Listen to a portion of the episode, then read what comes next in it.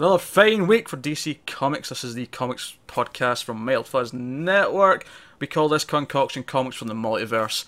I'm Peter, and joining me as always is Matt Sculthorpe. Well, that was an unconventional intro. I like to be unconventional. I like to change things up.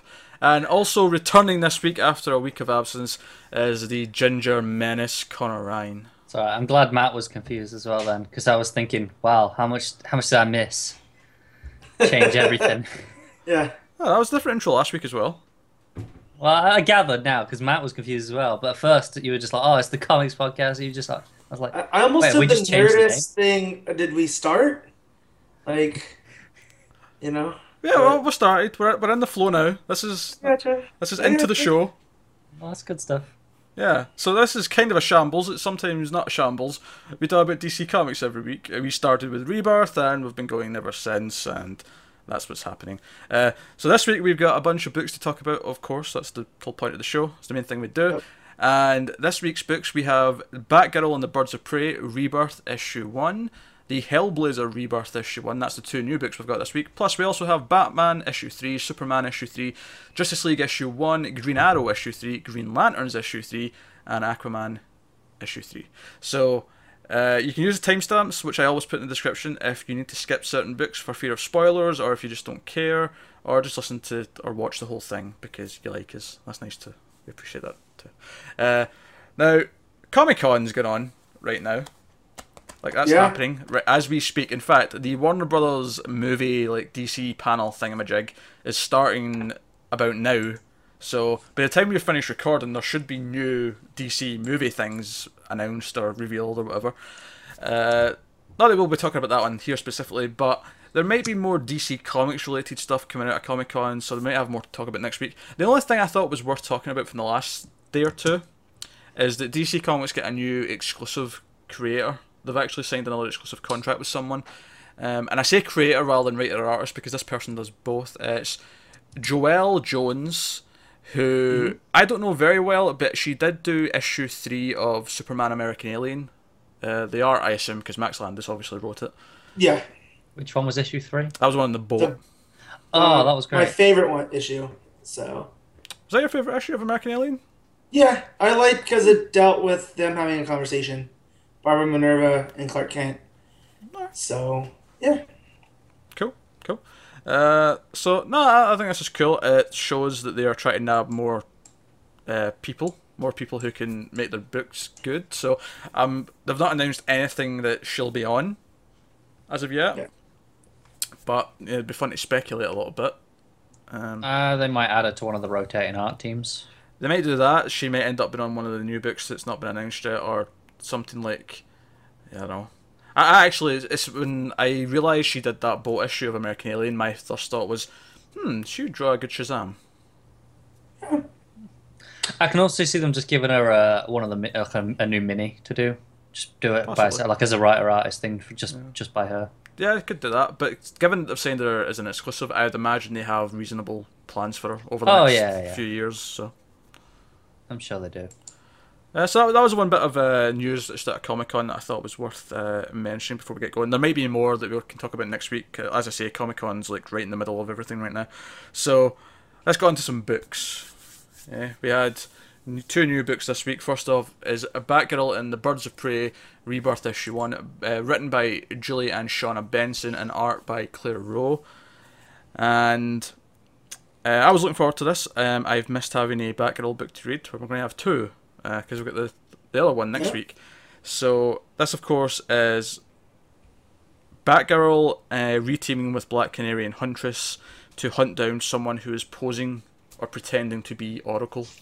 Uh, the crime network that she ends up dealing with is getting her- their information from Oracle, and that's kind of the setup for the story. Now, I am going to start with a negative point about this book. Um, I do have issues with the art. I do as well. Yeah, it was kind of spotty in most places. Now, I think some panels look quite good, mm-hmm. but there's one consistent problem that I have throughout the issue, and that's the mouths of characters. I think their lips are really weird, and I think actually see on the page after the title page, and the mm-hmm. top panel is a Batgirl sort of jumping down and kicking someone in the face. I don't know what expression her mouth is supposed to be making there, but it looks really creepy. It does. I think they all do that. Even the the panel below that, she looks like really pouty. Yeah. And also in that one, her whole body posture is just weird. Like her neck seems really low down and tucked in, while she's got an out- outstretched arm. Like it's just str- there's a lot of that throughout the issue. I think. It's almost like a like they're going for like a sort of boxing pose there, like when like a sort of like low jab kind of thing. yeah, Yeah. but it just doesn't work. I- I, I don't disagree. I mean, I think typically the costume looks good, and I think when we're not seeing mouths too much, like I think the flashbacks look mostly good. Yeah, Uh, it's 'cause- it's telling that one of my favorite panels is her covering her mouth. yeah, I, I agree. Actually, uh, that's a good panel. Uh, uh, so yeah, the, the the book actually it's a rebirth issue, so they do the whole thing where they catch everyone up to speed and they give you kind of a brief history of Batgirl. I actually really like that we get to see what her like original outfit was now, because obviously continuity is like chopped and changed so much. I like getting a little glimpse of her in her like old grey suit, you know. Uh, I think that's pretty cool, but it just gives you like a thing, and I, I like that it sets up uh, that her dad's her hero as well as Batman. Like they're both influences. Like that's a big point she makes, uh, and it's nice to have Batgirl back like that.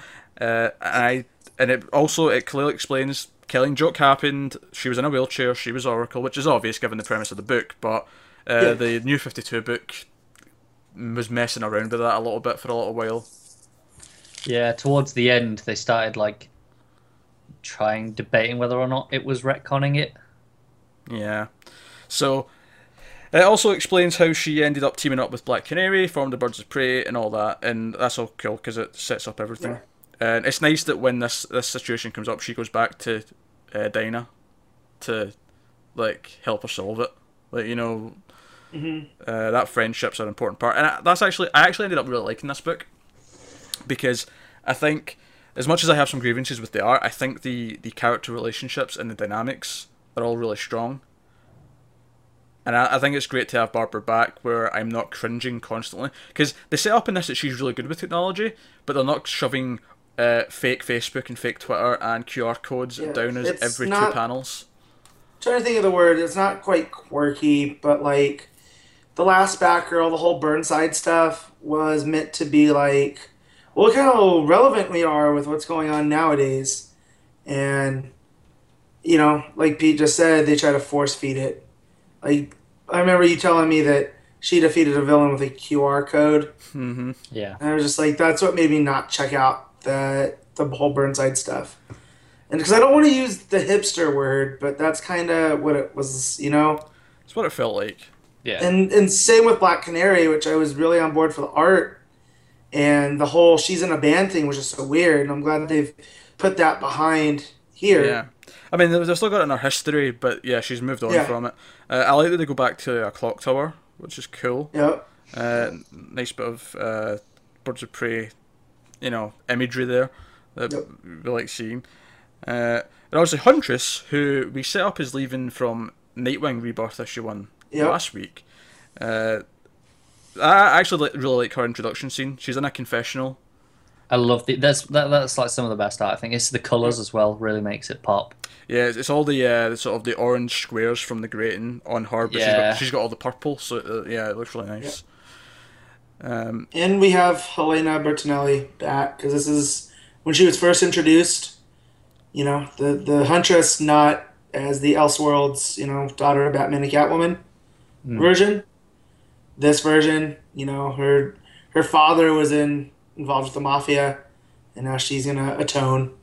The only way she knows how, and that's with crossbows. Yeah, she, yeah, because that's the whole thing. Is you find out that the person she's talking to is uh, uh, someone who just came to target because they're doing whatever. I can't remember what she says Yep. they did, but uh, and then it, it nicely converges the two stories because they've Batgirl and Oracle, Batgirl and Oracle, Batgirl and Black Canary have tracked uh, this guy, and that's the next person on her list. So the, the two stories nicely converge, and I really like them fighting together and their, their banter.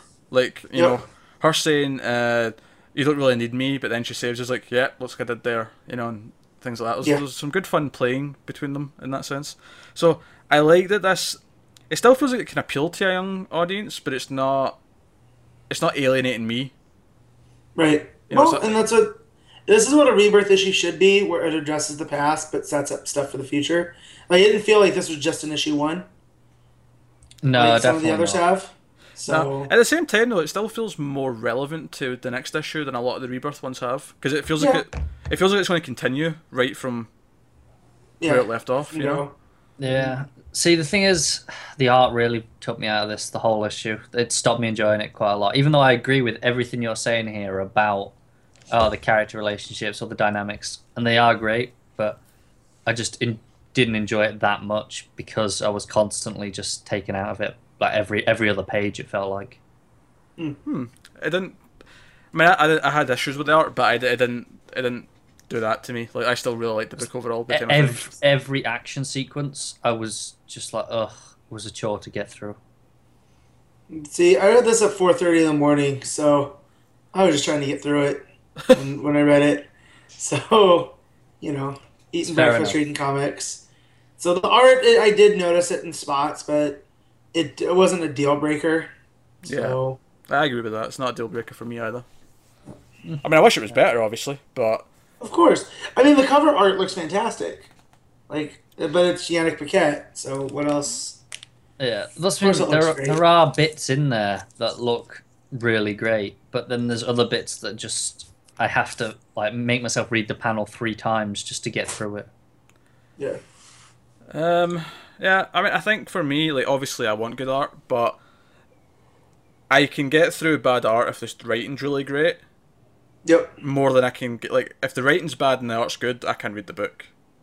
Uh, Yeah. You know, like, I don't. I don't That's care. why I dropped Eternal. Yeah, because I couldn't take. There's a funnily enough that the Batgirl down in Argentina issue, and just the art I thought was was god awful, and it stopped me from wanting to read Eternal because I'm like, well, if there's gonna be every other issue looks like this, then it's not worth a weekly. So I, in the end, though, I, I did quite like the book. I was actually, I actually really enjoyed it. I just have those big issues with the art. yeah, Yeah, fair enough. I liked it, but I didn't love it by any means. All right. Well, that's uh, Batgirl and the Birds of Prey. Uh, that'll take us on to the Hellblazer Rebirth issue one, which is written by Simon Oliver and uh, art by Moritat. So, um, well, I'll start by saying I don't really like Constantine as a character. That's because he you're a dick. nope, because I will second that. oh, here Oh, we that's go. God damn it. Yes. And that's that's mainly because um, I can take a dickishness with tongue in cheek. Like I love Booster Gold because he's pretty much unaware of himself.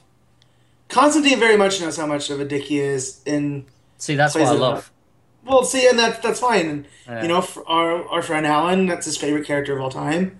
Which, knowing Alan personally, I always find weird that he loves this dickish character so much. But but yeah, I just I I found myself finding it hard to care as this went on. Uh, I, I, I echo that sentiment. I don't think there's anything wrong with this in terms of like objective, just looking at it as terms of writing Yeah. art. There's nothing really wrong with it, but I, I just yeah, I didn't care like ever, and I, there's something about the character that I just don't like that much, and I don't know what it is. I really, I, I don't know if it's because he's too much of a loner, and or maybe it is his attitude, maybe it's, but I don't know, and. I feel like they also play up the whole English speaker a little bit too much for my liking. Like I feel like they're really oh we need to oh, that didn't bother me too much because that that just put some flair onto the characters because they were in London, you know. Hmm. But again, I don't live it like you guys do, so it's not you know. The dialect didn't get to me. What what did get me though is as in character choices, him going back to London and basically sacrificing all the inhabitants of London. potentially yes. like and i never at one point thought that he that's not something he would do. Like if this gamble doesn't pay off he's kind of like oh well there goes all the souls of london you know whatever. On to the next thing. But So- see, this that's what I like with him because it feels like when you're reading this story that if it does go tits up, it could do, and he's like it's wi- wi- he's willing to put the stakes like that almost, so it actually kind of makes it a bit more yeah but interesting what, to what's read. his con- Yeah, but what's his contingency if it doesn't work out? Well, he doesn't, that's that, the that's the point. And then he thinks of something, like, you know, then you got to do something else. But But that's the whole thing. He puts. He, I find it hard to go with the stakes because as much as I think that he doesn't care, I don't think the writer's ever going to pull that trigger. Now I don't know Constantine that well. right, this is may- really maybe not on the entire city of London, sure. You know what I mean? But like last, the most Constantine I've read was in Justice League Dark, and I thought Lemire wrote him well, but that's because he is playing off of everybody else. He is very reactionary towards Zatanna and Deadman and, and all of them. Here, him having to drive the story, I just again, like I want to know what the the Indian food had to do with everything. Like when he tells his friend when he gets there, he needs this this Indian food and chalk. Vindaloo, I believe was the. Yeah, chicken vindaloo. Because he wants a curry. That's that's very British. I get that, but I'm as a reader who's new to Constantine, going, does Indian food have magic in it? Why is he? Because like, because like very clearly he's there to settle the score from earlier in the book. I don't know if that's just because you're not as familiar with Constantine or just because That's, you're yeah. American. I feel like I, don't know, Pete. As someone who's British, someone going, "I need a curry. Like, I want a curry." That feel just You know, put change don't- that out uh, for burrito, and I'm fine. Like I get it. Yeah, it didn't Yeah. bother. Yeah. yeah, it didn't bother me. I think when I go back to speaking about too much English speak, I think it's the kind of thing where it's not necessarily inaccurate. Like if you actually recorded this like, as a TV show, whatever live action, it wouldn't really bother me the amount that's there. But when you're actually writing it out and you see it written down constantly, it feels more in your face. Because Yeah. one, one of my big pet peeves actually on the internet, and people are just going to do this now to annoy me, is when people actually write in slang. Like, I get why people say things the way they do, and, and this is including people from Scotland. You know, you'll you'll say "tay" instead of "to." So I went to the shop. You know, instead of I went to the shop. It's just slang, right? But see people who actually write "tay" T A E drives me up that's the just adding your own personalized voice to, to what you're saying. It, I mean, obviously not in like a formal thing, but if you're saying it to friends, it makes sense. No, it annoys me. It annoys me on Facebook. It annoys me on Oh. Twitter. I hate it. But here's the thing: that means you're going out of your way to add an extra letter to a two-letter word. Exactly. That's what annoys me Alright, about you know it. what I in, mean? in that situation, Yeah. yes. So, but I here again, I thought it added flair to the book. That you know, hmm. so but you know, again, this is this is one that it didn't resonate with me. Like, I thought I thought the ending was cool, with with the girl that does show up and the whole knowing the demon's name Hmm. gimmick that we get all the time. So, but yeah, just just again, not for me. Nothing bad. But this is not something. If we weren't doing the podcast, I would have picked up. Yeah, I yeah, I'm not continuing this. I have no interest in reading any more of it. Uh, I will say this is a really weird place to see Shazam for the first time in Rebirth. Yeah, and a Shazam that seems to have a grip on everything. Yeah, Like he's kind of trying to tell Wonder Woman what to do, and it's like last I checked, bro, you're 13 years old. You don't tell the Amazon goddess what to do. And then Swampy shows up, which I thought was cool. uh, well, I I know Swamp Thing's going to be one of the he's like main supporting characters in the Yeah. first arc or whatever. So I almost, I almost wish that this wasn't a rebirth book and this was in Gerard Way's Young Animal. That would be cool. Because I feel they could have gotten away with a lot more. I did like when there were swear words, they replaced them with skulls. yeah, yeah, that was alright. But alright. I, but I still read them as swear words anyways. So it would have been Well, just nice, yeah. and if in that you could have just had it there. You know, It's true. I don't know. I really liked it. Yeah. I, have, I have a question for you, Pete. If uh, if you think, oh, you shouldn't write it as much as like that, like you know, where it Mhm. sounds British, how do you differentiate dialects in written comics then, other other than doing that? Like, how do you say this is like England and make it abundantly clear that this is a different place to, say, New York? Other than just saying this is England, but not feeling any different. um, I think there's a difference between slang and dialect. Because when it's dialect and you're reading it, then you get that thing. It's like when they used to when when Morrison was writing um, Flash, and he was using the, their Mirror Master, whatever the Scottish guy's name was. I can't remember off the top of my head. uh, McCulloch, I believe. yeah, so he would speak with a Scottish dialect. Yeah. And Oh, you- to be fair, one of my complete not so much uh, Morrison's, but when when I read Jonesy's Flash and I read Yeah. his dialogue, it's it sounded more Irish to me. Yeah, right. But I mean, Well, it's because you have someone that's not skilled in it like Morrison is. You know, Morrison was Yeah. raised around different dialects, whereas Johns was raised in Michigan, where you get one if you're lucky. you know what I mean? because but to go back to Connor's question, I, I, I don't know. I, I think it's fine to use like obviously if you use different words for things, like you know if it's in the UK, you say shop instead of store, you say uh, car park instead of parking lot, things like, like you can do that stuff because that's the words we actually use. But when you actually put in weird spellings of things to make them slang or make them sound like people like say it, it just kind of annoys me. Um, Do it in the art. Show me a different color because you know, if you're in Los Angeles versus uh, you know London, London's a lot grayer. Make everything greys and things like that. Sure, but I feel like this is a weird complaint because I see it in comics set in America all the time, like where they they put like y'all. Well, yeah, but again, that, that's just like a little bit. I- My problem here isn't they did it at all. My problem is that it it just felt constant. I felt like, like almost every line of dialogue, almost it felt like had a Britishism in it, Hmm. and it just it annoys me. Can't say I really noticed it that badly. I mean, there's a few instances where I point out, but not that much. Like I say, I, mostly I'm just nitpicking because I wasn't enjoying the book. Let's be honest. I, I, I can acknowledge my biases here. Uh, Yeah, see, you've got a whiskey drinking magic guy who's, you know, playing it a bit loose, and demons. I'm in, really. I don't know.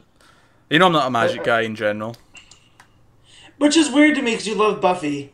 I do love Like- Buffy, but see, this is the thing. This is how magic's not the focus of that show, though. That's true. because Yeah. you you've got the, the the core focus of that show is you've got a family group of characters, which is something I love. I love an ensemble like that, right? Versus mhm. Constantine, which is a single character, but you also have a specific focus where the main villain tends to be vampires, right? And then they built the mythology around that. So you've got demons, and you've got, and because of all that exists, you do have magic, but magic is not as prominent. Whereas with something like Constantine, and from what I've seen of the show, it just feels All like magic. Deus Ex Machina stuff popping up everywhere because they can just pull out anything out of their hat. You know? It's fair enough. See, and usually I feel the same way, but like I'm reading at Marvel Doc Strange or Doctor Strange, and that's mainly just because of Aaron. Um, but he's not doing the Deus Ex, you know, stuff. again, at least I- not yet. I read one issue of that and hated it. So And, and right, and you didn't like it, so which which I get, but but yeah, because I I like more fantastical element stuff. Like I love Demon Knights when it was out, Yeah. I think and you know, I, Uh, but it just has to be a certain brand to it. And I mean, again, Constantine's not a character that I enjoy. also so- magic tends to work better for me when it is more. And I know Constantine is to a point, but like when it tends to veer Mm-hmm. towards horror, where more of it's a mystery, I tend to enjoy it more. Like Yeah. like a ghost in a house where you only you know get glimpses of it or hear a little bit of it, and it's not like super the ins and outs of how it works tends to be more enjoyable. Like it's what you don't see that's more effective. Sure. Whereas this, you've got this guy who apparently just knows so much about it that he's dealing with all these things, with all these little tricks that he's pulling out his ass that I've never heard of. You know, like Well, at the end of the day, he is a con man. So Yeah. like that's that was that was driven home multiple times throughout this issue. yeah. I, do you know what I think it is? I think I don't like that style as well. Maybe that's why I don't like Constantine that much. Is I don't like the whole, uh, like the con man like tricking the audience thing because they all they do it a lot where they'll. Like I saw that movie with Will Smith and Margot Robbie last year. I can't remember what it's called now. Focus. There you go, that one. Um, and you kind of feel like as they're doing scenes, the whole point of the scene is to trick the audience. So there's a little twist Yeah. at the end where they reveal the real plan. And I Yeah. and sometimes that can work, but I feel like when you do it constantly with a character like this, I think that's just another reason why I don't like him that much. Yeah. Fair. Sure. I will say I felt the ending itself was a bit weird, where he talks to the audience. That was, was a bit strange. Yeah, yeah. It felt out of place Although- for the rest of the issue. Also, not to get political, but there's a dig at Donald Trump in the opening pages about why he's leaving New York. Yeah, well, I, I can get behind that. I'll give I'll give them that. Uh, uh, about a, a sausage fingered uh, real estate tycoon and former bad meat salesman. And Yeah. I just I thought I went, oh okay, well this is what type of writing we're in for. Uh, it- I mean, if you like this book, then by all means, I'm not. Yeah. I'm not dissing it to the, like we should. I don't Well, think you should be reading it. But yeah. um, as far as this podcast goes, the only one you're going to hear about from is Connor. And and again, that's uh, why it's weird. Is like Rebirth's just been focused on superheroes. Constantine's not a superhero, so it's weird for him to be included in all of that. yeah, I, I do still think he should just be in Vertigo or a separate line. Like he shouldn't be in DCU. I I, I still agree with that. I think, but if obviously Swamp Thing is now a kind of big part of the DCU lately, and they play off together. I really like seeing him with Zatanna. Well, that's another thing. I don't really think Swamp Thing should be part of the DCU either. Maybe not, but I think he's worked pretty well in it for the last few years. So But he's always off. He's always been off by himself. Like in the last run that Soule did, Superman showed up at the beginning, but from there on out, it's not like You're thinking Swamp Thing of needed- Snyder. no, no, no. No, Superman so- showed up yeah, he showed in up Soule's Soule. first run He showed up in the first he had issue. Oh, he showed up in the first issue of Snyder Swamp Thing. Well, he did Oh, he both did? then because he, he was in Yeah. Soule's thing as well. I'm sure. because yeah, because it Soule showed the like. Uh, there was this whole thing where Swamp Thing didn't think of himself as a hero, and like he like Superman is. Um, and but when there's something Superman can't handle, he has to call him like Swamp Thing. So there's like this yin yang thing of him that I really like. But from there on out, he never really in like got involved with any of the other heroes. It was all just his own thing, which which again could have just been Vertigo. Yeah. So oh, All right, there's Hellblazer. Kind of liked it. It's a good issue. What I, I don't understand your your problem. yeah, it's just again not not my thing. If you want to read it, go ahead. You know what I mean? Uh, not not just you, Connor, because I know you're gonna do whatever. yeah, I, I I tried. Like I really did. Like I never really read. I'd read Justice League Dark with when Lemire was If- doing that, but I never really tried to read Constantine before, and I tried with this issue. I really did, and I just didn't care the entire time. And, and a little preview. If you guys think we're being a little bit too negative right now, um, Just wait till book- next week. yeah, from uh, he who must not be named, from you know that we all have to read, and Yeah. so I, hopefully we're all on the same page there, and there's not one of us that has to do the. Uh, I kind of liked it, so If there, if there is, it'll be Connor. Let's be honest. Oh come on! I'm not that bad. Look, we with set this, that up last week. Um, go back and listen if you haven't. I That's still right. need to Next listen book. to it and see what that was about. That's right. Ah, yeah, yeah. The, yeah, Connor's opinions at the end of each book last week for, went into one or two categories. Either he's been a negative little bitch about something that we were quite positive on, or he just reiterated the exact same things we just said Well, and it was pointless. That wasn't my fault. I didn't know what you guys were gonna say. You went to Star Wars Celebration. It was your fault. That was booked like a year before they even announced Rebirth. Truth. Because as soon as it was announced it was in London, Connor goes, I'll, I'll see you guys there or not. I don't care. I'm going. I literally had tickets booked the day they went on sale. So fuck you guys. Well, mainly Pete Hey, because Matt, Matt was in I was full support of Star Wars. Yes, yes, I was. All right. Anyways, next book. Yeah, that's that's Hellblazer. Uh, Connor will give his thoughts on it uh, every time it comes out. Then. Is that single or double shipping? 'Cause actually, I don't know. Um, Most of the Rebirth books are double, but who knows I, this I can hold on, I can tell you if you stall for about five seconds. I I'm, can... I'm inclined to think it's double because it has a Rebirth issue, Yeah. but but maybe not. I don't know. Didn't think to check ahead. It appears to be single. Yeah, Oh. it's single. okay. Well, that's disappointing. Uh, for you, probably, probably, but not not so much for me. I don't care. You will care when Batgirl's only single shipping. Oh no, I do care about that. But at least there's two Batgirl books, so I can, Yeah, fuck you. I can, I can live with that. so Ginger Speed Force is more like the Ginger Zoom Force today. I know he's he's he's Oh, a really? nice little little salty ginger, isn't he? Uh, actually, was it Matt I was talking to last week who never heard of the phrase salty before? No, definitely not me. Uh, who was it? Was it that was Tim? It was Tim. I was recording screams with Tim, and he never heard like be- of being salty before, and he was like, "Is this a weird British thing?" I'm like, "No, it's not a British thing." Oh, Tim. uh, I said a thing to Tim. This is a bit of a sidetrack, but uh, Domino's here. You can add a special message, like if there's any ex- extra directions, you know, like your gate code or which apartment, you know, to knock on. And all that was listed on this pizza from Domino's was please present pizza sexually. That, that had Timmy written all over it. Uh, present pizza sexually with a hint of goat. That's, that's Tim's. Uh... All right, uh, let's get on to some actual more books. Uh, tangenting too much here. Uh, Batman issue three by Tom King and art by David Finch. Uh, Back to the world of double shipping, and this was maybe the best issue of this so far. Definitely by art, I will say. This is the best Finch's arts look. Finch, Finch, I get them all confused. The Forever Evil guy. That's who did Aye. this. Um, Finch. And considering that this book in general has been his best work, That's that's really saying something. Yeah, no, Yeah. I, I agree with that. The art is the best, but I, the, for me, the reason why this is the best is they took Gotham and Gotham Girl, and 2 mm-hmm. characters who were essentially just plot devices. Right? It's Yeah. oh, they've got these blue and yellow costumes. They're here. They're this thing for Batman to either overcome or figure out or whatever, and they made me care about them in one issue. Yeah. I like these characters now.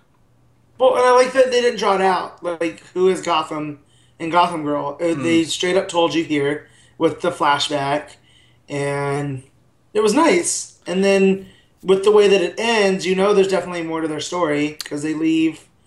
They, they leave Gotham and come back with powers. Yeah, I mean, there's still a bit of mystery because we don't know how they have powers Yeah. yet. But I actually really like that they're inspired by Batman, and in the sense that not not in the same way that like Batgirl was or whatever, but in the sense that Robin. when they were kids, he saved them.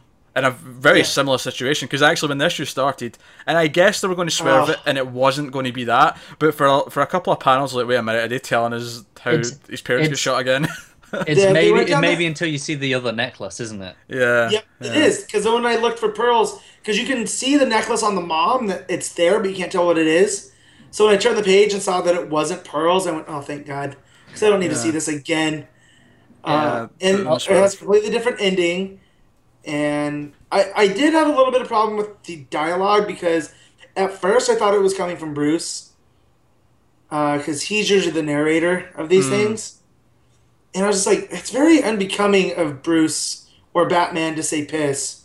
Oh, but that, that's a a null lot. point though, because it's not him. Right, Yeah, exactly. And then when I got to the other, I was like, oh, okay, this makes a lot more sense. So there was, was a lot weird. of, yeah, Yeah. There was a lot of that uh, swerving going along. Because, and also, if you guys live in Gotham, just stay away from alleys. Like, it's not that hard. No one lives off of an alley in Gotham. it's it's like, all these lazy people taking a shortcut and Yeah. Yeah. Well, I mean, admittedly, they might feel safer because this is now a world with Batman in it, and maybe crimes went down a bit. It doesn't feel as dangerous. Still, it's Gotham. Like, So I'll be honest. I, at first, I didn't realize it was a flashback. Even when we saw Batman, I thought it was still present day. And I thought there was a bit of a coloring mistake. I was like, "Where's the yellow around the bat and the purple on the cape?" Mm. I was like, "That's weird." And then it got a couple of pages later, and it says now. I was like, "Ah, okay." See, I actually they didn't tell us it's flashback. One of, one of my. That's not, that's not quite a pet peeve. I actually said this about a TV show last week on Almost Cancelled.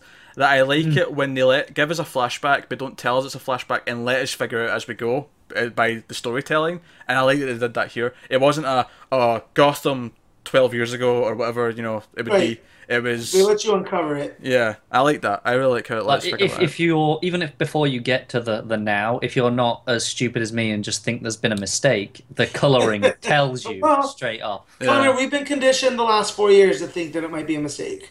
So, in all fairness, you know, but now we have to to uncondition ourselves. Hell, I'm conditioned to think that Connor's a mistake, so. Well, that's because you have a bias against gingers. So, Nah, see, I've known Connor long enough now. This is not about bias against ginger people. This is just Connor.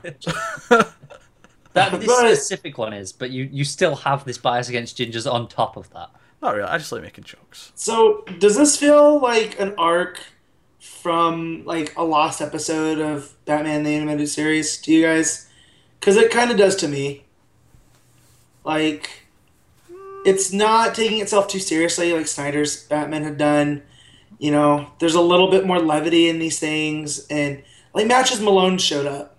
Yeah. When was the last time we've seen Matches Malone? yeah, Bruce uh, in disguise as matches Malone. In fact, when was the Uh, last when I time? saw- When was the last time we saw Bruce even disguise himself? It's been a while.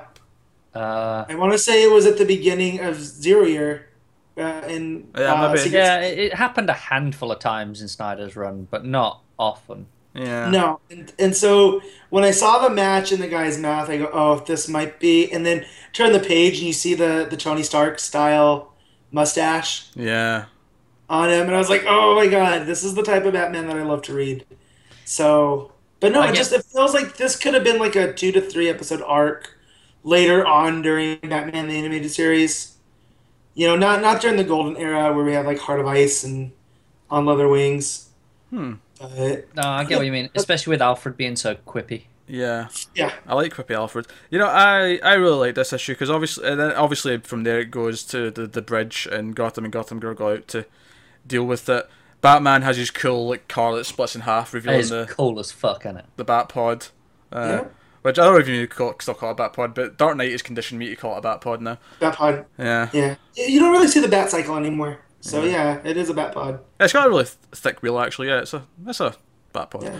Uh, so they're they're saving the bridge, and I really like the moment after they've they've dealt with everything, and Batman leaves, and they have their nice little moment where she's like, "Well, let's see him leave. That's progress, right?" Well, I also like that Batman trusted them when when Alfred's like, the the bridge won't be around in four minutes, and Batman's like, no, it'll be there, it'll be there. yeah, yeah. I, I like that he figured out who they are, and I like Uh-huh. that he, in a weird way, kind of approves of them because they are kind of not. Not dissimilar to either of them. Like they're kind of like a weird amalgamation of his backstory with like backstory of like maybe Batgirl and like some of the Robins, like where they're inspired by him. They're in this crime, and like he almost trusts them because he understands their their motivation. Yeah. Yeah, he gets that. He, he indirectly caused them, so it's they, Yeah. they are a Yeah. product. They're his responsibility. Yeah, Hmm. that makes sense. I didn't think about that like that. Whereas like Dick Grayson and stuff, he was very uh, proactive in creating him. These guys are kind of self-made, like like he was. Yeah. Yeah, And obviously, this is all leading. We get a little bit of Hugo Strange narrating and stuff as we get to the end. And I do love that the the cause of the bridge is actually a suicide bombing of someone who also, before they die, yells out the monster men are coming. I like that we're still building to that. It's a really nice build. it it really does feel like they're coming, doesn't it? yeah, Yep. yeah, Well, and this is what comics are supposed to be. Whereas in other companies, you have just them telling these short stories that wrap up in eight issues, and you can just sell as a trade later. Here, they are seeding. the Shots fired. I'm just saying when when you have an issue, when you have a, a, a new title come out, and eight issues in, you're already bringing out volume two. There's only one reason you're doing that, you know, and it's all monetary. It's not creative. Like it doesn't do the creatives any good because it's the same people. Yeah, actually, So- it's, it's weird that we're, it's a bit of a novelty now at certain other companies to get to issue 15 of a series with, with without it relaunching. Exactly. I mean, I Jason Aaron's Thor has been my favorite book since he's been on it, but we're on the third series of, of it. You know, we had God of Thunder, then we had just Thor, and now we have the Mighty Thor, and we have the Unworthy Thor coming, and it's just like we we know what you're doing, guys. Like I mean, I'll give just them gonna sell the trades. I'll give them Unworthy So- Thor because that's like a separate book in addition to the series. But you're Yeah, still right. And and Yeah. you could also argue, Mighty uh, God of Thunder into Thor. Because it was a different Yeah. character. Yeah, Different character, but then why the Mighty Thor? He, that would have been like now them setting up Monster Men and then going, oh no, Batman and the Monster Men's its own book now, and we're gonna start it in issue one. So I and I come from I I came up reading comics under Johns who would do this in Flash. Like you'd meet a character in the first uh, uh, story arc, and they'd become either an ally or a villain in the fourth. You know, and so it's consistent storytelling, and that's what they're doing here. We had the guy that killed himself in Gordon's office in the last one, right? Crying or screaming about the monster man. Now you have the suicide bomber on the bridge. We have Hugo Strange, you know. Yep, Hugo and Sh- Tom Hu- is There you go. go ahead. I was gonna say Tom King's not writing Monster Man, right? That's another writer coming No, in. it's, so uh, it's Orlando. Yeah. Yeah, Orlando's doing Yeah. that. So again, that's for everyone that was complaining about the editorial at DC. At least as far as Batman's concerned, they're all on the same page. yeah, Yeah. they're clearly communicating very well. Yeah, Yeah, they're so doing a good that- job of that. Even- That's great. It feels the same with Superman as well. It feels like those books are working well together, and we'll hopefully see that even more so once we've got Supergirl and Superwoman and all these other things like coming out. But so yeah, the book ends with uh, so Hugo Strange has lured Gotham and Gotham Girl to this building with. He's also got Psycho Pirate there with him. Oh, Psycho Pirate showed up and I geeked out. Yeah, so that, that you really only see Psycho Pirate at a crisis. Yeah, that's uh, so that's how the book has a cliffhanger, and I'm really enjoying this arc. I'm really enjoying Batman, and if with it is, is this is the lesser of the two Batman books, but it's still really good. So Yep. you know, whatever. And they're, they're they each have their own flavor. Detective Yeah. feels like its own thing. Batman feels like its own thing. It doesn't feel like one's feeding the other like it used to be. Now, if you paid, now obviously we talked about the solicits last week because they leaked early. Now the, the officially came out this week. There was obviously the trades get added. We don't really talk about the trades, and they added the the collectibles and stuff that they add with the official Yeah. ones. But uh, if you read the solicits for the and we did talk about this last week. The solicit for issue, the, the first one after Monster Man, I can't remember what number it is, and you read who was involved. I am. I would think that a certain character's not going to make it past this arc, and I won't spoil it just in case. But if you want to go read between the lines and read the solicit, um, yeah. and I'm happy that the one that won't make it is the one that might not make it because I just for reasons. And again, if I said what reasons were, you would get what I'm saying. But I don't want to spoil future issues from speculation. so, uh, but no, Batman issue three really good. Best issue of the series so far, I think, for me. Definitely. Yeah. Cool. All right, that'll uh, take us on to the other big guy at DC, Superman issue three, written by Peter J. Tomasi and art by Patrick Gleason, with a well a bit of a mix between the two because they like to mix and match their creating uh, credits. Now, Yeah. this is going to sound negative what I'm about to say, and it really isn't. But this is the weakest issue of this so far. Yeah, well, it's because it, it he has to explain the Eradicator. Yeah. Because to new Yeah. readers, like to a reader that's been reading as long as I have and is so steeped in Superman mythos, the Eradicator still gets me as like, why are we still talking about the Eradicator? You know, and so here I like the spin that they put on it because it is still very New Fifty Two. You know, Yeah. Um, yeah, yeah, I, I think he's fair. I actually don't think there's anything wrong with this issue. It is just kind of a case of okay, we need this chapter to explain the villain and set things up for for more, Yeah. and it's less of a personal story than the last two were. Um, that said, the action when he starts fighting Eradicator's cool. Uh, oh my god, some of my favorite stuff. Well, there's that, and there's a splash page when he goes and uh, Eradicator's kind of threatened John, and you just get the shadowy version of Superman with the red eyes. Like you know he's gonna fuck shit up, and that's that's one of my favorite images of Superman. Anytime he's angry and his eyes are just going red, because he's usually so even keel and just like, well, we'll figure this out. That you're you've elicited that response. It's bad news. Yeah. So but you know, Superman try to like sh- like struggle with like he thinks he knows who Eradicator is, and he yep. you know, he's he's trying to like, is he as bad as the one that I knew, and so on. He's like, this is like a weird new version of him. So that stuff was interesting, kind of like what the narration with Doomsday's been like in action a little bit, almost. Yeah. Um, although here it doesn't last as long, of course, because when he gets to the end and he realizes what he wants to Yeah. do. Uh, we also see Zod in a panel, which is cool because he's like Yeah. Eradicator's explaining his who who built him and what his protocols are, and we, Which which I do like because up till then, up till now, Eradicator's just been uh, still a Kryptonian piece of science, but it, it was you know along the same lines. But it makes sense to tie it into Zod, who is kind of just about Kryptonian purity. yeah, you know, I actually quite like this design of Zod as well. Um, Mm-hmm. because I, feel, I don't even remember the last time I seen Zod, to be honest. but- Last time I remember Zod was in the Villains Month. Mm, I haven't read the villains Yeah. issues, but yeah. But I he really really like wasn't that, like but- they were using Zod kind of as a boogeyman for Supergirl and Doomsday. Like they used all of that type of stuff. But the last time he was used regularly was World of New Krypton, which was probably six, seven years ago now. Yeah, that was a while ago now. Um, So but Rucka, Rucka was still writing Action Comics. That's the last It, time. mean, it means we're due a Zod story soon then. pretty much, basically. aye. I'm sure we'll get one in the next few arcs of Superman or action, whatever one they want to. well, I'll be more open to Tomasi, but after Man of Steel, I don't want to see Zod for a very long while. I, I get that, but this is you know this is Zod with a goatee, so it's fine. Oh yeah, not just a chin beard like me. Like Yeah. he's got a full goatee, He's he's Terence he, Stamp style. I actually kind of like how he's got kind of a Ra's al Ghul look to him, uh, Yeah. and he's got the cape with Well, the the emblem on the He shoulder. really like should be Superman Ra's al Ghul, right? Because he wants Superman to be more and to follow his lead. There's, Yeah. I didn't really pick up on that until Pete just said that. Like, they have a lot in common. Yeah, no, I could see that. Yeah. But no, so it just explains uh, Eradicator's backstory. There's not even a whole lot to say. It's fine. Like it's, it's fine setup. It's fine backstory. Uh, you know, when Krypton was destroyed, they didn't really know what to do, so you know, he just defaulted to try to find like the ship that he's seen and you know all that. It's, it's all fine. Like it's, it's just not. the, the last two issues had real good like big moments. You know, John opening the thing and using his heat vision, uh, the cat and the Much the neighbor, like all, all this personal stuff, all, all just was felt really special. Whereas much this more one, character pieces than Yeah. here, which plot.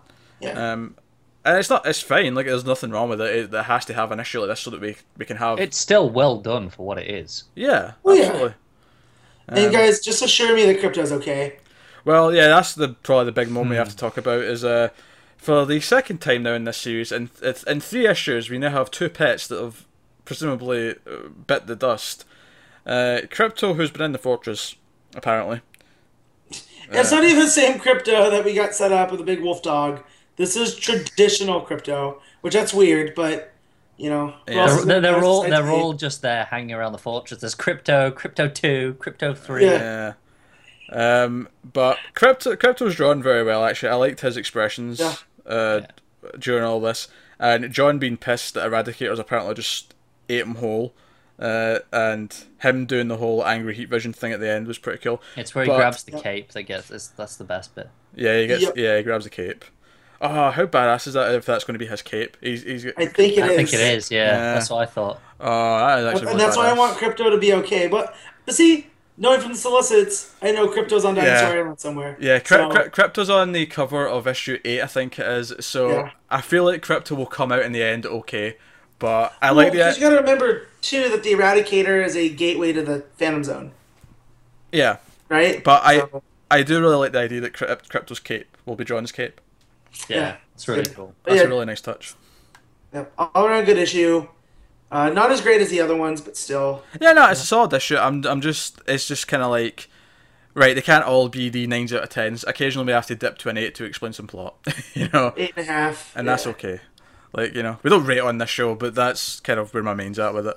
Yeah. All right, uh, so that's Superman issue three. That'll take us on to Justice League issue one, uh, written by Bryan Hitch, but this time the art is by Tony S. Daniel, and which is nice because they are. I mean, you know, a big improvement from the Rebirth issue, and I think in general, I think this is an improvement from the Rebirth issue, continuing that trend of issue ones improving upon Rebirth Yes. issues.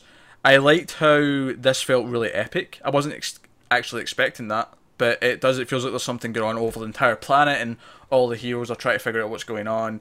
And we got some nice different points of view. It started with Wonder Woman's point of view, and Mm-hmm. she had some good narration. Uh, he seemed to have the voice down. She had a lightning bolt power that was How not. cool is that lightning bolt thing? Like seriously, I love it. Yeah, it's I cool. love it. just when she lands and just everything just gets fucked up. Yeah, It's I, so cool. I like the design of her shield here as well, uh, with the gold eagle on the red background. Looks really Yeah. cool. Yeah, it does look nice. Yeah. So now the art's very good. Like Tony Daniel, uh, much better artist than as a writer. Oh, absolutely. Like no question, no question. So now really liked all that. Um, it, it cuts to Simon and uh, Jessica. They're in a different. They're in Beijing. Actually, I'm just looking at it. Yeah, Beijing. Yeah. And they're trying to use their powers to like stop everything from happening. You know, uh, keep all the buildings up while the earthquakes are going off and all that. And they're like, oh, we need to try and find the other guys. Uh, Cyborg's calling some shots. Uh, and Cyborg's alright in this issue. Like, you know, one of the, the concerns you might have is that he's just going to be the telephone pole that he's been for whatever time. Yeah, he's the But he operator. actually, but but he he actually change gets his stuck name. in. Yeah, he gets stuck in. He does his whole football tackle with a, a subway train. And, Yeah. and I like that because sometimes you forget that he was an athlete. You know, Because they play Like, up he- so much the tech that you forget he Yeah. has a human side sometimes. And I and I did like that. That was probably my favorite part of the issue is when he says that he goes, "Yeah, I was supposed to go to college on a football scholarship." Yeah. No, So, I, I that was agree with that. Uh, cool double page spread of the Flash, like round about saving people. Uh, Yeah, Daniel's art makes Flash look really cool, so that was nice. And if it sounds like I'm just racing through this, it's because it is just a lot of action happening. There's not a whole lot of. Uh... Now, one thing I will mention is we cut to Aquaman and what's going on in Atlantis while all this is going down, all these big earthquakes. Uh, Atlantis is basically totaled. Like, Atlantis is fucked. well, between between um, Hitch and and Abnett, yeah, there's there's no hope for Atlantis. No, it's not looking. It's not looking good for their future. It's is it? not, um, and I, this is why I'm interested in seeing where this will end up. Like, I hope that when we get to the second arcs of all the other books, that they reference this arc in Justice League, unless it's retconned in some way, like with magic or whatever they do. But just because they kind of have to mention that Atlantis got told. They kind of have to mention that all these things are happening all over the world at some point. So, and I'm fine with them. Yeah. Obviously, everything can't be happening at the exact same time. So, uh, It I interesting because I was thinking of the timeline because in this Jessica still can't create constructs, Yeah, I noticed that too. Yeah. Yep. So it's like, hmm, where whereabouts is this? Because I assumed she was gonna get that relatively soon. Yeah, well, I assume that you know that'll come. Maybe not in the first arc of Green Lantern, maybe that'll be the second arc. Yeah, We'll build Yeah. to that for a while. Uh, And I'd rather see her do that in Green Lanterns than in Justice League. Oh yeah, yeah. You know. So yeah, that's cool. I mean, it, it makes a nice block and it makes her stand out uh, from the other Green Lanterns. Is that she's the one that can't do constructs because she does have agoraphobia. And so it's like her willpower is a constant struggle Hmm. with herself. Uh, Also, it's nice that they kind of like focus away from Batman and Superman for most of the issue. Like Batman eventually sort of shows up, but it's quite far into the issue, and Superman's only seen from like a distance, like doing stuff, and they don't really know Su- this Superman yet. And Batman's just like, yeah, let him do his thing. He's he's helping, you know. Yeah, he saved the president. Let him keep doing what he does. Yeah, it's just kind of uh, one of my biggest problems that I, I really wanted in this book to see them interact with Superman.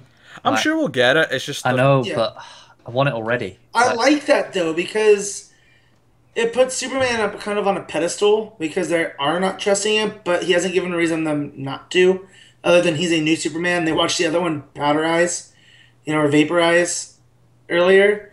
So, you know, again, he hasn't proven to be a threat, so I treat him like a threat. Just, you know, let him do his thing. Yeah, uh, I agree. Um, but no, really good. Uh, whatever this this thing is, it's shooting out things. It's taking control of people. Uh, it's a decent enough threat. You know, they're called the Kindred, I believe, uh, is the name. And it's basically just ends with Wonder Woman saying, "Look, we're coming for you. We're mobilizing because we're the goddamn Justice League."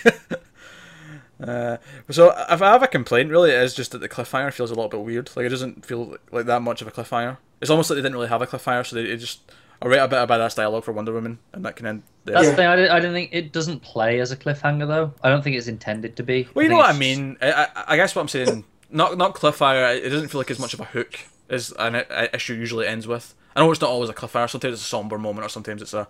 Yeah. But yeah, you know what I mean. So I love Oh, Cage yelling. You know what I mean? Uh, Ultroning, Uh oh. Ultroning.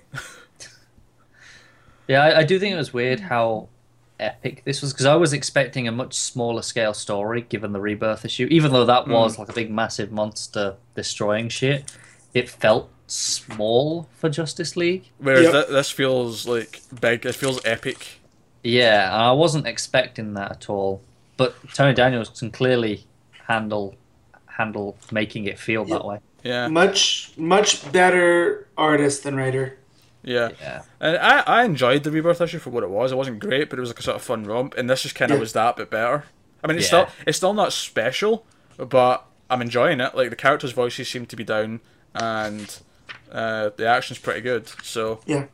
Yeah, it's it's it's not like this is something that's going to be remembered as a must read at this stage, but Yeah. it's worth reading now. I would I would be highly surprised if it ever like makes my like top book of the week. But it's always going to be enjoyable in the middle somewhere. And that's Yeah. what a Justice League book should be. It shouldn't, you know, it should be just kind of like a fun blockbuster versus, you know, all this major stuff happening that Johns was doing. Like, and I hate to keep comparing it to New 52 stuff, but that's kind of what we have to do, Yeah, you know? Yeah, That was the last iteration. J- John's like some of the, sometimes it worked like I really like Forever Evil, and sometimes mm-hmm. it just felt a bit like oh you're forcing this a bit too much, Yeah. uh, like I- Dark I Side War. I think the thing is, for the new Fifty Two, Justice League was the flagship book, whereas mm-hmm. now it's just not, and that's okay. Yeah, Yep. Now we have Superman and Batman and Detective Comics and Action Comics. And if that's going to be the case, then I'm cool. Yeah, Those are the, the books that kind of built DC, right? yeah, yeah. No, they are like oh. DC. DC would be bankrupt and not existing if it wasn't for those four, Yep. and you know over the you know decades. So, mm-hmm. Uh, no, that's uh, Justice League. I enjoyed it. It was good. Yep. So yeah, uh, that'll take us on to Green Arrow issue three, uh, written by Benjamin Percy. Art is now changed to Jean E. Ferreyra. If I'm saying that remotely right, probably not. And, and nothing against this guy, but he's no Otto Schmidt. See, I d- right, obviously they're very different, right? But I actually really like the art in this book. Like, See, there's nothing wrong with it. I just I like the Sean Murphy esque, liney, gritty, you know, that Schmidt brings to it. I uh, feel see- it it compel or it, it not compels. What the hell was that about? It it lines up well with this version of Green Arrow. See, I get you saying that, but I might like this a bit more than Schmidt. Ah, Pete. Ah, no. See, the thing is, I think this is very good. And if this had been all three issues, I'd say, yeah, this was really good. Yeah. But after Schmidt, it looks, it feels like a bit of a step down. Alan Knight feels like a step down to me. I think it's a sidestep. I definitely think it's those familiar with sports. It's like a stutter step, to where you're not losing any ground, but it's just not the same. You're not going forward. Um, know? yeah. I, I thought the art in this was great. Like I really liked it. I loved the sense of movement that was constantly there. Uh, loved the colors as some of them. I mean, that's always been good anyway. Like I'm not dissing the previous art. I, I mean, you heard me praise Schmidt Yeah, like, yeah, yeah. repeatedly. Uh, I just think it's a it's a personal taste thing. Also, the coloring here, it's very Manipul esque. Like Is it is it the same colorist? I don't think so. If it is, that makes the art look different. You know what I mean? Because this art's a lot cleaner, too. Is what I think is it is what not what messes with me, but Yeah, no, Um, I, I, no, I love the art. I actually think this is the best issue since the Rebirth issue. I like this more than the last two no, I think it's about the same. I, I would say I like it more or less. because I, I, I think the opening of him like breaking into the the the you know the the Queen Tower building. Yeah, I did really like that like, Like- heist scene. I love that. Everything about that, the movement from every panel, the way that it told the story, like through everything, like the you know as he's breaking out the elevator shaft and like each part of it's like sort of building upon itself. I felt the movement the entire time, and I really loved that. Uh, it felt made it feel really exciting to me. Uh, meantime, we build up the villains a little bit. Diggle's investigating. Uh, I didn't get that as Diggle. Like I knew it was supposed to be Diggle, but this does not look like the Diggle we saw in the last issue. um, That, that was part of the problem I had with the art. Um, ah, it's maybe just expected when You've got a change of artist, I guess. I guess, but I- yeah, I, I do know what you mean. The character should still be instantly recognizable as the same character. You shouldn't have to think Yeah. about it. I don't have that problem with anyone else though. Everyone else. no, exactly. Diggle was the only one that I had issue with. So, um, but no, I like the whole Ninth Circle stuff, and that the guy running it is Dante, right? Yeah. Yeah, I yeah. that was a pretty cool touch. Yeah. And then Virgil, another one, um, another famous old school writer. You know, who wrote the he wrote the Aeneid, right? Well, it's Dante's brother, right? I think so. In that story, like Dante's brother's Virgil. Like that's the whole thing. Yeah.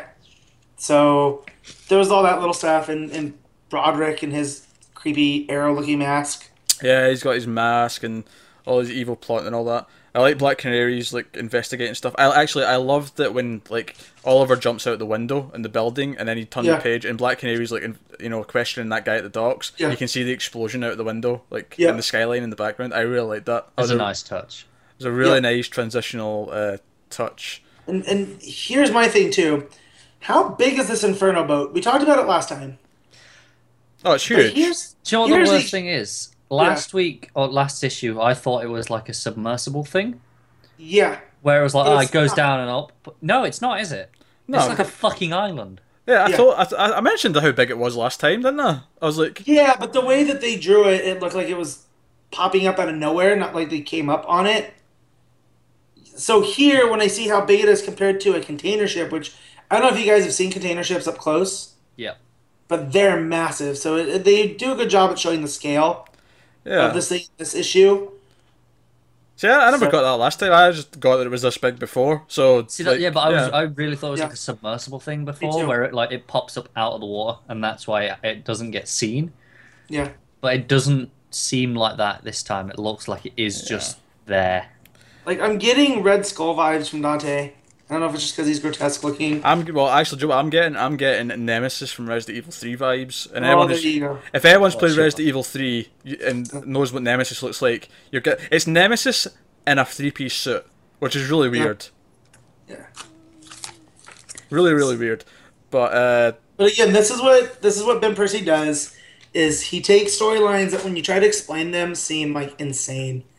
Like here, we're gonna have a dude with a melted face named Dante, and he runs this group called Inferno, and they live out on this like floating island in the middle of the ocean, and they're gonna frame Oliver Queen and stuff. And I'm like thinking about it, I was like, that makes no sense. But as you're reading it, you're kind of like, okay, I like where this is going. It, it just works when you read it, Yeah. doesn't it? yeah, Oh yeah, it's like it's like Oliver in the last run becoming a werewolf. Why? Because Just he had a story he wanted to tell about a werewolf disease. You know.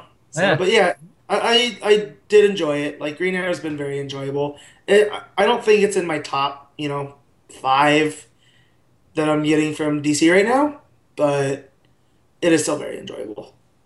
there's more fun action sequences as well when he gets down on the sh- like when Green Arrow gets down on the street and uh, Shadow's chasing him. Like everything on the bus and like all the like the speed lines of everything moving past. Like you really get a sense of the, the movement again, Mhm. and I really like all that stuff. Uh, but the issue ends because Black Canary's like tracked, or she's like hidden the boat that takes stuff out to Inferno, and Emmy like points it out, and she's like, "Oh, we can use me and her as bait." And like, given the last issue, I thought she intentionally put a tracker on Oliver. Uh-huh. I'm like, hmm, like is she still like is she still secretly a good guy? Like, what's going on here? Like, I think so. I think so too, but uh, but no, it was a good 'Cause- cliffhanger, and I, th- I think Because if they send yeah, if they send Shadow out there, Shadow's going to kill Dinah, yeah. right? I like how If she was just Emmy- stood on it though, like on the front Yeah. of the ship. Yeah. Oh, it's a badass pose. She's like, But how long has she been in that pose? Since she left, just to be ready. she's She knows how to make an entrance. just up there, like you know, she's like Titanic. She just wants to be up there and like posing on the on the edge of the ship. Hey, she's the queen of the world, alright? Clearly. Yeah. No, no, I, I really like that. That was that was probably my favorite issue of Green Arrow yet. Maybe maybe tying with the the rebirth issue. But no, really, really good. All right, uh, sticking with green, let's go over to Green Lanterns issue three. Uh, written by Sam Humphries and art by brace yourself. There's four names here: uh, Robson Rocha, Neil Edwards, Jack Herbert, and Tom Derenick. Uh, all helping with pencils. So I don't know if they were running late and maybe they had to get some help in to uh, finish things up. hmm But I will say I don't think it suffers that much for it though. yeah, to its credit, I never like when I read it, I never went, "Oh, what's all this art changing constantly?" I didn't didn't feel like that. So Yeah. maybe maybe if I go through it again with a with that in mind and like really look for it, maybe I'll notice it. But it didn't seem to uh, work too badly. Uh, Dex-Starr's in this, so it gets an instant point for that. So How uh, all takes. Yeah, Red Lantern Cat. That's all, all everyone wants in life. Uh, yeah, Red Lantern stuff. I'm still not overly feeling. That said, again, kind of like the last issue. I kind of enjoyed it anyway, mainly because I liked all the stuff in the like they're fighting in a city, so there's context. Part part of the problem with a lot of Green Lantern stuff in the last couple of years has been that all the fights just take place in space, so there's never any location or sense of geography. Whereas here they're actually in the middle of a city and they're fighting around buildings and stuff, so I at least uh, had fun that way. And they did introduce some interesting ideas. Uh, like I almost wanted Bleez to stay cured from the rage. But now she's got a taste of it, of what it's like to be cured. True, true. So I think we're gonna get a cool character arc out of her, which is the, which I think might be the best thing they can do. So if we're gonna have the the color corps stay around, at least let's do something interesting with them. Like I can see coming out of this, Atrocitus falling and her like creating a new version of the Red Lantern Corps. Hmm. So kind of Well, what they- happened in Soule's Run then with what Guy Oh. Did. God damn it, great! Yeah. All the same shit, just a different thing. Because I had he, no he, he kind of he kicked out Atrocitus and kind of reformed them a bit. Yeah, that's all news to me. Yeah, because I like be the idea of her, you know, talking about justice versus vengeance, hmm. and that you can be rightfully or righteous. What, what you can have a righteous rage, right? And like what happened to her and what caused her to to get the the core or the Red Lantern Corps ring, and the fact that she could still kind of maintain things, but she said like the pounding was gone. So it like freed up her mind. I thought there were some really cool concepts worked in here. I did. for me, I think what's interesting about it is we never really knew who any of these Red Lanterns were before they became Red Lanterns. So I like the idea that we get to discover who this character is or was. Like that's that's much more interesting to me than as her as actually just being Bleez. Like you know, like oh wait, she actually has a character. Well, let's explore that maybe. Uh, Yeah. So I hope that's not the end of this. I hope we actually get more in in that kind of line of thought at some point. Mhm. But uh, otherwise, Simon seems to have even more new powers, while Jess is struggling to have the ones that most Green Lanterns have. Well, and I like, I like how he points that out. He's like, you can't even maintain a contract. Leave this to me. And Simon's uh, slowly edging up to my favorite Lantern just because he's kind of a dick. We're in a different way than Constantine. Like we talked about this earlier. Um, But like, and I like Guy Gardner because at the end of the day, you know, it's just a front, and I feel the same with Baz. Is at the end of the day, he wants to deliver that teddy bear to his nephew or niece, niece nephew Nephew, I think. nephew. Yeah, yeah, yeah. So, you know, uh, and, and this stuff's just getting in his way. Yeah, I, I I like that. I like them screaming at each other. I mean, the characters of those two have mostly been the best. Even if some of the dialogue is a bit, you know, here or there, it's a little bit forced. Like I have to admit, it's not not the best dialogue Oh, in the world. But No, and I'll forgive that for the ideas that Humphries is putting forward here, like the Emerald Sight and Bleez's transformation, the Hell Seed idea, which you know is gonna fail because we had issue seven. They're still having Halloween. Yeah, I'll uh, I'll let Connor be negative in a minute because I can tell that he's itching to be. Uh, one thing I want to mention Yeah. before he does though, I really like the scene where uh, Simon's family comes home and that Guardian's like sitting there. And I, I like how out of touch he is. He's like, right, I believe there's a Green Lantern here. Uh, it may not be Hal though. Maybe that new one. What's his name? Uh, John Stewart, is it? like, yeah. You're just thirty years late to the party. Yeah, which means what has he been doing since Hal's been a GL? Mm. Like he's been out in deep space hiding something. also, I believe this is maybe the Guardian that goes trick or treating with Simon and his family in issue eight, and I'm God. looking forward to that. And I hope so because I love that Simon's brother-in-law slash best friend is like, you need to call him right now. Yeah. There's something in our house. And then when he finds out the Guardian, he double downs on it even more. Yeah, my now I still have some issues with the start Red Lantern stuff, and I'm definitely not liking this as much as most of the other books. But the one thing that I dislike the most about this issue is hmm? the cliffhanger because it makes me not look forward to the next issue at all. Because the cliffhanger is that Jessica gets infected with this red rage like thing that's going on because of this whole tower and all that, and the best thing about this book are the characters, and I would say Jessica specifically is the best thing about this book. I like her a lot. Okay. And the idea of the next issue of her not being in character because she's infected with rage shit. Uh, I feel like the idea of her being infected by the rage that seemingly easily kind of weakens her a bit as a character as well.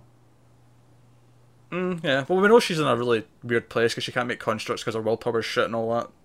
Yeah, So it, it's something for her to overcome, and that's fine. But like, the best part of this book is these two playing off of each other and take, Yeah. taking her out of that equation for even if it's just one issue, which it probably will be, maybe one or two. Uh, it does not excite me for that next issue, but I did mostly enjoy this one. see, Mostly. this is the thing. While I do enjoy those two characters, and they are the best part of the book, they're the only part of the book at the minute that I like. Whereas to the point where I actually fell asleep reading this the first time because it's just it was too much red, too much red. I just couldn't. Connor, don't deal read with it that late then, man. It wasn't that late. first. It was like 11 p.m. He's ha- he's No, having a rough week. He's moving house. He get back from celebration. He's all tired. Yeah. The poor ginger. It's just uh, it's, it was too much red, and I just fell asleep. And it's just like, ugh, I can't. I mean, I, I get that. I, I again, I read Birds of Prey at 4:30 in the morning, getting up to go to work. So I, Yeah. I'm literally just reading this, hanging on till all the red stuff's gone, and we can get on with the the, the stuff I actually want to read. yeah, see, I wish this wasn't a double shipper, and they just alternated it with uh, Hal and Green Lantern Corps. At the same time, though, it'd mean we'd be on this red arc for six, If, seven if if I was on this red arc for that long, I wouldn't. God damn it! I hate when you guys make sense. Because at least with a double shipping, we'll get through this arc and then That, like that is Yeah. literally the only thing that's kept me reading this. It's like, well, Yeah. this will be over soon, and I can get to some Yeah, see, fun stuff. but stuff. yeah, again, for me, the character stuff outweighs all of that other.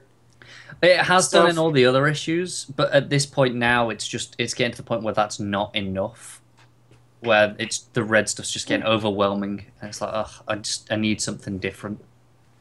Well, I think we've got all three issues of it, so That much. three, three or four. I don't know if it's six or seven issues this arc, but uh, we we can see how that goes when we get there. So that, that's Green Lantern's issue three, and then which will lead us on to the fifth, uh, not the fifth, the eighth and final book of uh, the week. I'm still thinking it's like three weeks ago when we only had five books. Um, That's fine. and that is Aquaman issue three with Dan Abnett writing and Phil Briones. I th- I'm just guessing how to pronounce that uh, on art, and uh, this was not bad. Uh, Aquaman, uh, I think, has continued to be a consistent, enjoyable book that's always kind of in the lower tier of my kind of like week, if that makes sense. For for me, this was my least favorite of of the three plus the rebirth.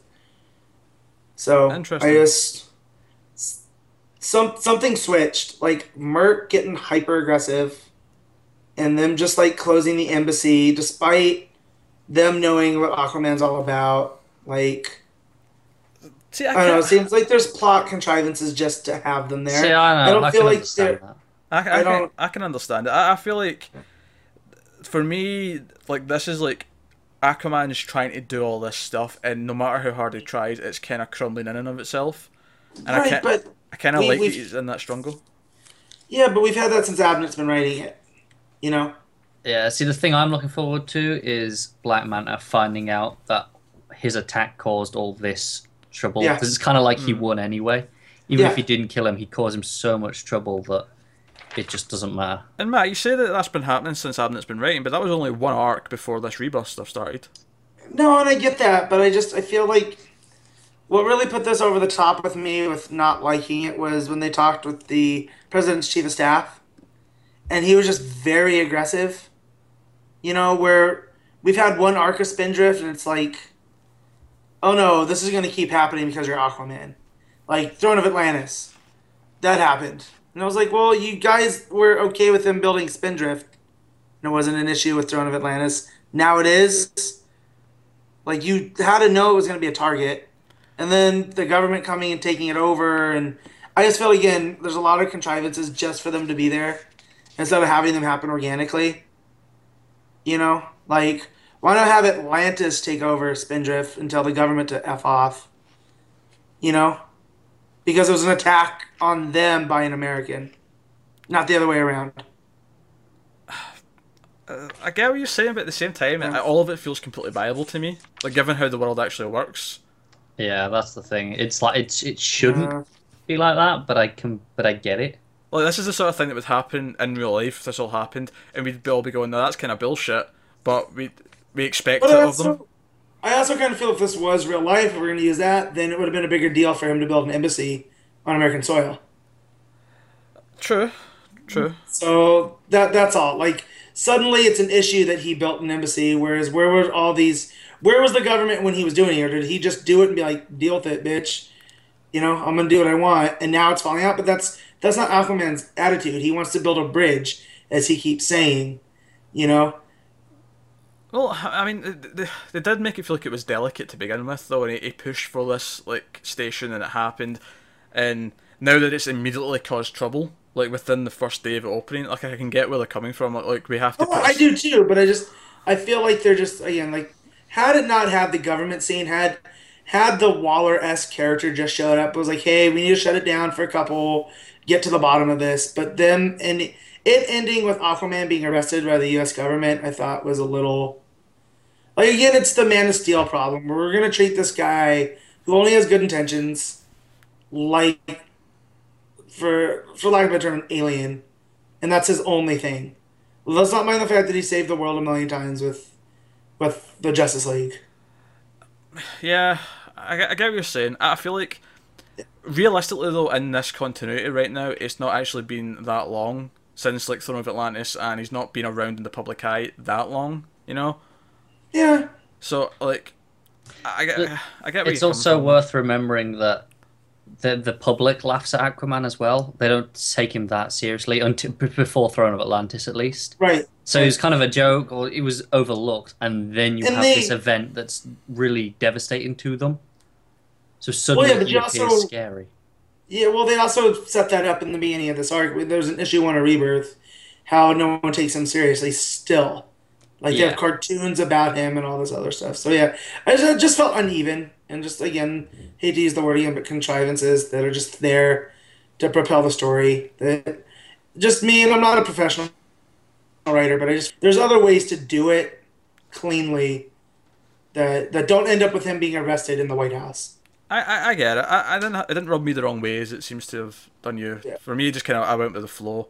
Uh, not I, to I- use- I will agree that it was probably the, the weakest issue, but I definitely didn't dislike it to the extent that you did. Oh no, yeah, I'm still gonna keep reading it. Like I'm still, I'm still like you said, Connor. I want to know how Black Man is gonna react, and even that group that took him in, he wasn't down with them even. Yeah. Like I like, I like the idea that Black Man is kind of like a lone wolf that's only out to destroy Aquaman's life. Like he has no other yeah. purposes in life. Uh, So spe- speaking of that group, uh, they're called Nemo, and the woman specifically who's got the dead shot eye is uh, called Blackjack. I'm not. I'm not sure. Very- I'm really feeling this group, to be honest. I- I'm not. They they feel like, like uh, Hydra a Jace. They, yeah, they feel like they'll be around for an arc to be villains or whatever, and not be a big deal Yeah. after that. That said, though, I'm not entirely against the name Nemo, just for the I just yeah with with the twenty thousand leagues. yeah. That's fine. reference and whatnot. Yeah, that's cool. Uh, that's not my issue. I just like the disposable guards and her. Like she They, seems. they a all just feel like knockoffs, don't they? Yeah. Yeah, But I mean, like you say, it's Black Manta's reaction and him reacting to them Yeah. Mm-hmm. that's the more fun part of it. So I, I think in that level, it's fine. Uh, I, I do like that Aquaman just shows up to the White House at the front door. Like, I wish to speak to the president. like, it works like that. I, li- I like how he thinks they'll let him in with the trident and everything. Yeah. yeah. Well, and even the the chief of staff's like, "Hey, we get it, your royalty, but there are still protocols that we have to go through, dude." As he's saying that, you know, when he's talking to the chief of staff, Mm. Where, where where is his trident? Did he surrender it when he got in through the I door- guess front he door? did. Probably. Now, I don't have to. if, if I have to agree with one complaint about the whole handcuff thing at the end, I don't necessarily have a problem with him being charted off in handcuffs. I like the idea that he's willing to go along with the system to prove that he's like playing ball. But the the one part of it I don't like is that through all of Jonesy's run and through everything so far, I will agree that it's been one too many times where people from within Atlantis are setting up Aquaman or doing something to get him Yeah. in trouble with the surface. I'm not sure it is this time.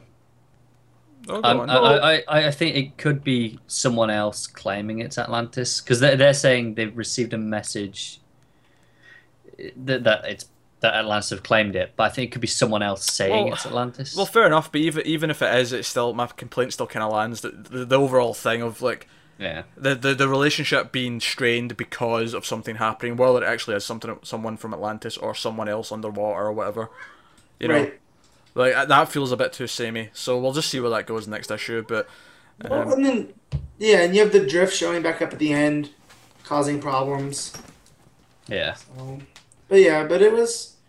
But yeah, it's fine, and it's not worth. I mean, I'm not gonna stop reading Aquaman because of this issue. Yeah, it was still decent, but it was definitely Yeah. weaker.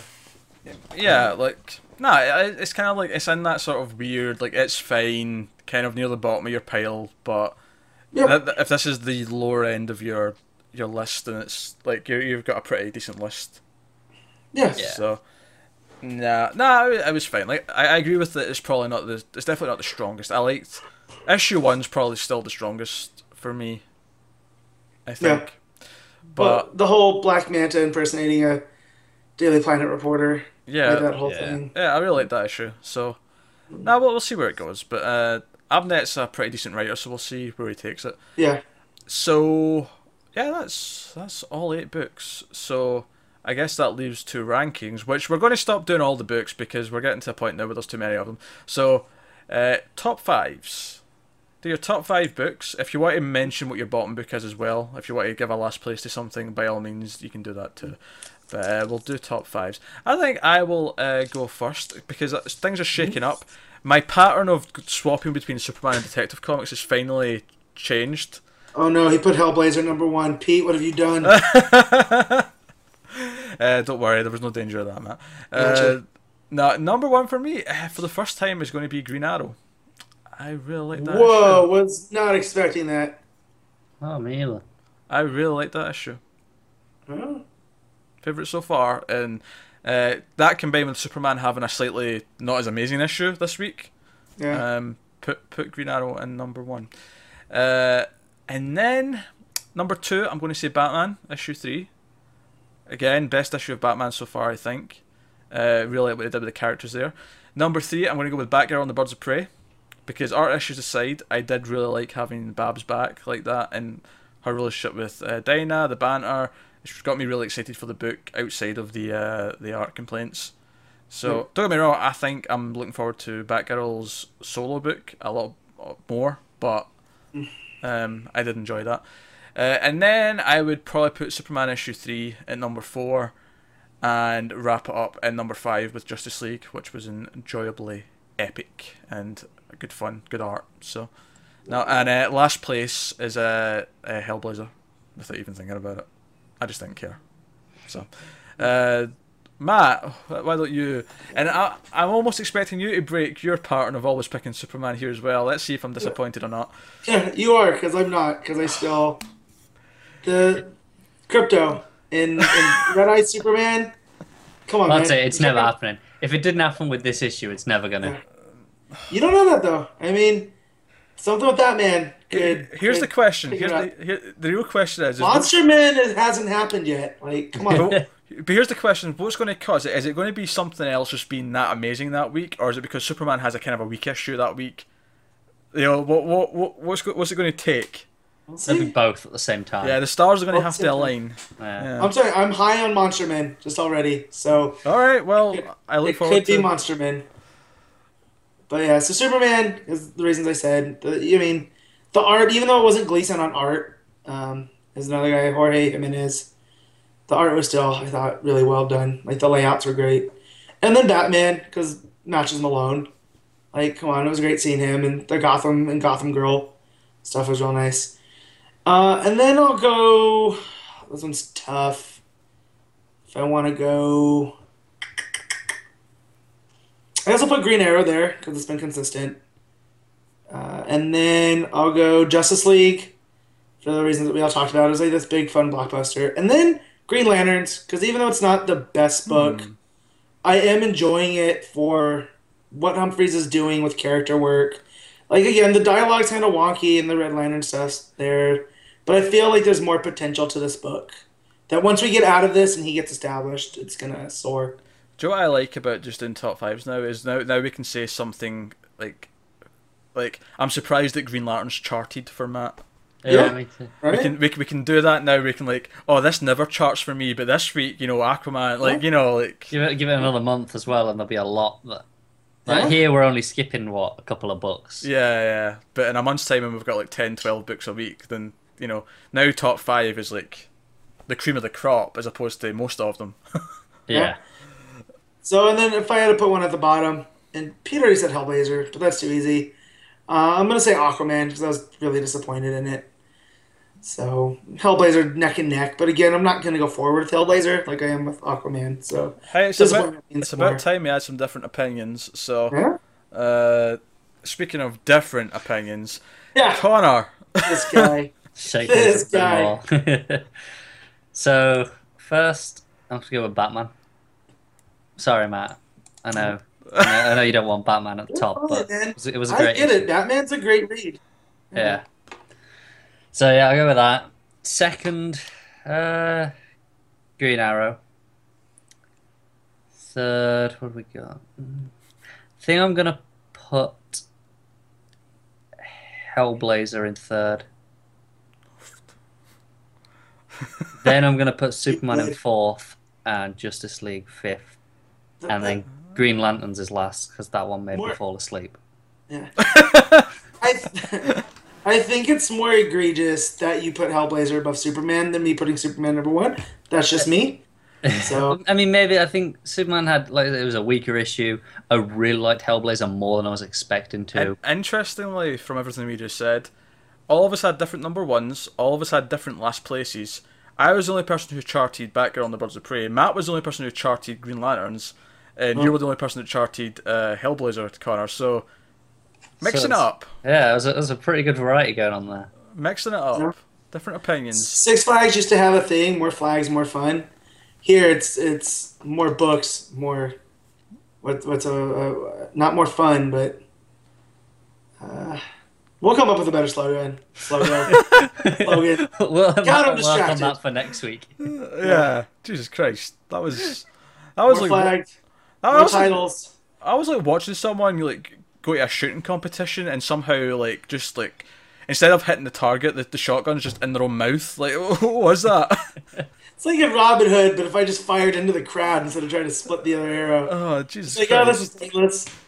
So, what, what's coming next week, though, Pete? That is a excellent question. Another big week for uh, Rebirth. So coming next week, we get two new books once again. We have Batgirl issue one, which I am super excited about. Fun stuff. Uh, which this is actually it's worth mentioning that Batgirl and the Birds of Prey is set after uh, the first Batgirl arc because it mentions at the start It does. that she's just back from her travels. So, interesting. Uh, so, Batgirl issue 1 next week, as well as Red Hood and The Outlaws Rebirth issue 1. Do you know what? I was tempted to say, you know what, I'm going to read Hellblazer issue 1 just so that Red Hood would be the first one that I officially drop. But Yeah. there you go. Uh, it, it just came first. Let's see if I can get through that in one sitting, or if that one might fall asleep too. Yeah, by, by the infamous He Who Shall Not Be Named. Yep. You know, you have to do that when you're reading out the creatives on it next week as well. You're not allowed to say his name. Oh no, I need to say, I need to say it at least when I'm once. Oh, I'm gonna say it when I yell it because I know I'm gonna yell it if something bad happens. You know, so I that's had to new- stay away from his table at a Comic Con this year because I couldn't trust myself. Uh, well, there you go. Uh, so yeah, new books are Batgirl issue one and Red Hood and the Outlaws Rebirth issue one. Batgirl's not a rebirth book issue; it's just straight to issue one. Fair play. Batgirl and the Birds of Prey Rebirth just kind of worked for both, I guess. So, uh, so that's the two new books, and also of course next week we have Action Comics 960, Detective Comics 937, The Flash issue three, Hal Jordan the Green Lantern Corps issue one, Nightwing issue one, Titans issue one. Titans is back. It feels like ages since we had Titans Yeah, Rebirth. it's been like a month, right? Yeah, whole That's month. that's the weird thing with this double shipping though, because these single ship ones just feel like you never see them. Yeah, and then the last book next week is Wonder Woman issue three. So, yeah, nine books next week. Good fun. No. And we'll be covering them all next week. I'm pretty sure that after next week, Red Hood will be dropped from everyone's uh, lists. But Yeah. uh, that's next I week. just have the feeling like where this is where we'll start trimming stuff. Is coming up now. You know, where we're not all gonna read all the books week in and week out unless it's a rebirth.